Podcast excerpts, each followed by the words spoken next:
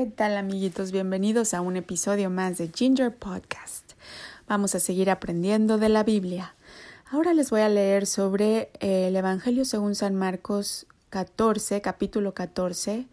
Les voy a leer cómo nuestro Señor Jesucristo, después de que fue ungido con aceite y que lavó los pies de sus amigos en el capítulo anterior, también cenó con ellos. Entonces se llama la institución de la cena del Señor. Ya ves que la gente cena juntos para celebrar algo, para conmemorar algo. Siempre que hay una cena es una ocasión especial. Quizá tú ya lo has visto cuando los adultos organizan cenas, que es una ocasión especial. Entonces el verso 12, el primer día de la fiesta de los panes sin levadura, cuando sacrificaban el cordero de la Pascua, sus discípulos le dijeron, ¿dónde quieres que vayamos a preparar para que comas la Pascua? Es decir, están planeando la cena de la Pascua, esa cena de la que aprendimos que hacían los judíos, ¿te acuerdas? Para celebrar su Passover, el día en que eh, pusieron el rojo en sus puertas y entonces sobrevivieron en Egipto y comieron cordero. Y entonces Jesús en el verso 13 y envió dos de sus discípulos y les dijo, Id a la ciudad y os saldrá al encuentro un hombre que lleva un cántaro de agua, seguidle y donde entrare decida del señor de la casa. El maestro dice ¿Dónde está el aposento donde he de comer la Pascua con mis discípulos? Y él mostrará un gran aposento alto ya dispuesto, preparad para nosotros allí. Es decir, Jesús podía ver el futuro, ¿te fijaste? Él dijo van a ir ahí, se van a encontrar con tal persona, van a preguntar esto y los van a llevar aquí. Eso se llama profetizar, porque Dios al ser eh, Jesús, al ser hijo de Dios, podía decir eh, sobre el futuro y podía hablar sobre este hombre cargando el cántaro de agua, que es un simbolismo muy interesante del que después quizá vamos a hablar. Entonces en el verso 16 fueron sus discípulos y entraron en la ciudad y hallaron como les había dicho y prepararon la Pascua. Y cuando llegó la noche vino con él, vino él con los doce. Y cuando se sentaron a la mesa mientras comían, dijo Jesús, De cierto os digo que uno de vosotros que come conmigo me va a entregar. Es decir, les está diciendo que uno de esos amigos a los que escogió lo iba a traicionar, lo iba a entregar a sus enemigos. Pero todo eso ya estaba escrito porque era para que el plan de Dios se cumpliera. Entonces ellos comenzaron a entristecerse y a decirle uno por uno, ¿seré yo? y el otro, ¿seré yo? Y él respondiendo les dijo, es uno de los doce, el que moja conmigo en el plato. A la verdad el Hijo del hombre va, según está escrito de él, mas hay de aquel hombre por quien el Hijo del hombre es entregado. Bueno le fuera para ese hombre no haber nacido. Es decir, eso ya estaba escrito y se tenía que cumplir, pero de todas formas, pobre de Judas Iscariote que iba a entregar a nuestro Señor Jesucristo, porque todo acto malo tiene consecuencias y en el caso de Judas Iscariote iban a ser consecuencias terribles y definitivas. Entonces, qué pena, pero más le valía no haber nacido. Entonces hay que siempre pensar en las consecuencias de todo lo que hacemos. Y el verso 22. Y mientras comían, Jesús tomó pan y bendijo, y lo partió y les dijo, y les dio, diciendo, Tomad, esto es mi cuerpo. ¿Pan? ¿Cuerpo? Pan eh, el pan convertido en cuerpo. Así fue. Y tomando la copa y habiendo dado gracias, les dio y bebieron de ella todos, y les dijo Esto es mi sangre del nuevo pacto que por muchos es derramada. O sea, convirtió la, el vino en sangre del nuevo pacto, es decir, está comenzando un nuevo pacto que por muchos es derramada, porque él iba a dar su sangre en la cruz estaba hablando de lo que venía y lo estaba simbolizando todo en la cena. Y él decía que por muchos, muchos de nosotros, él iba a derramar su sangre. De cierto os digo que no beberé más del fruto de la vid hasta aquel día en que lo beba nuevo en el reino de Dios. Es decir, esta iba a ser su última cena y se instituyó como la comunión para nosotros los hijos de Dios, los hijos de Jesucristo. Nosotros celebramos la, la cena cuando tomamos comunión en nuestra iglesia con nuestro Padre o nuestro pastor.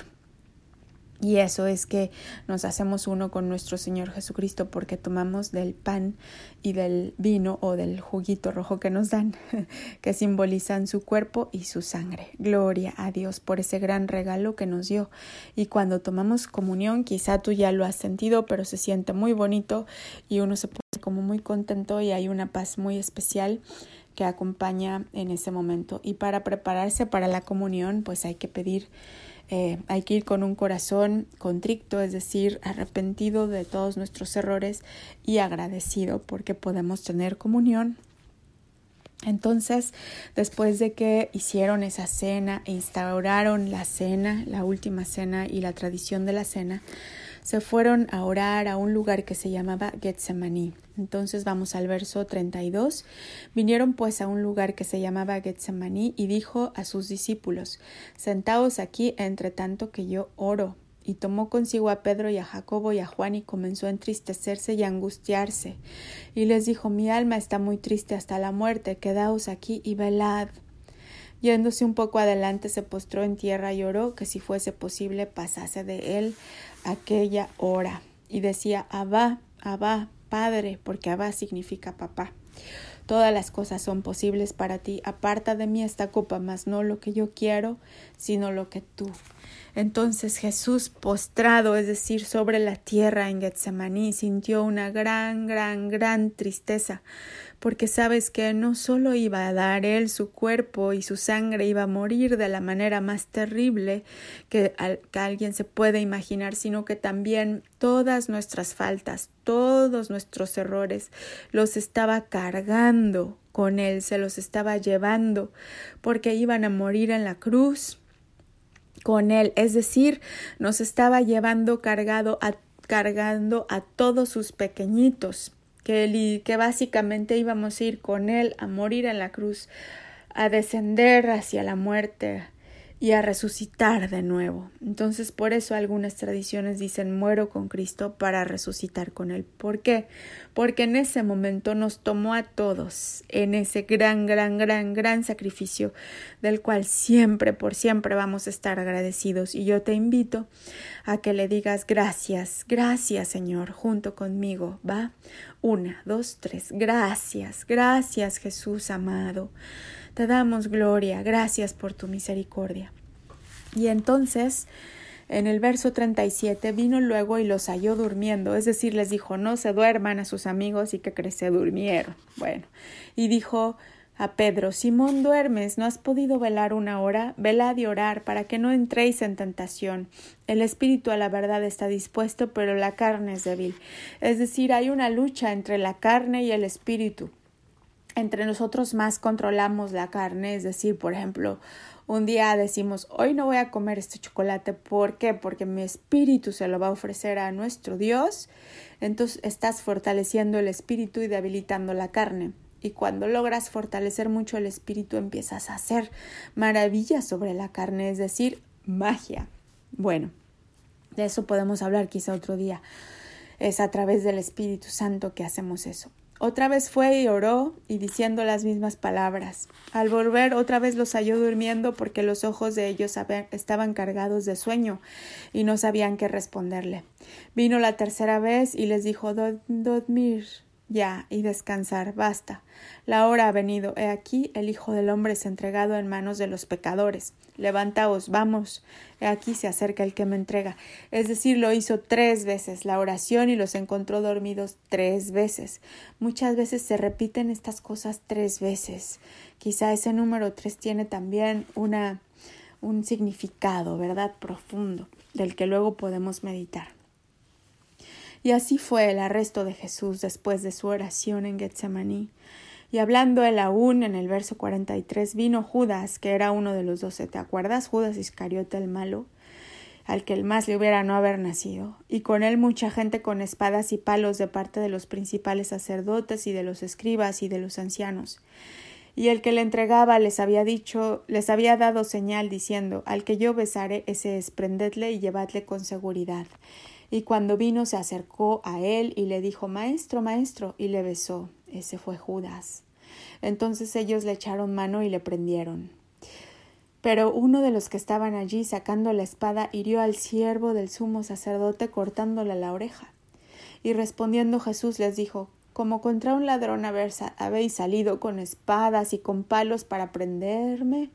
Cada día estaba con vosotros enseñando en el templo y no me prendisteis, pero es así para que se cumplan las escrituras. Entonces todos los discípulos dejándole huyeron.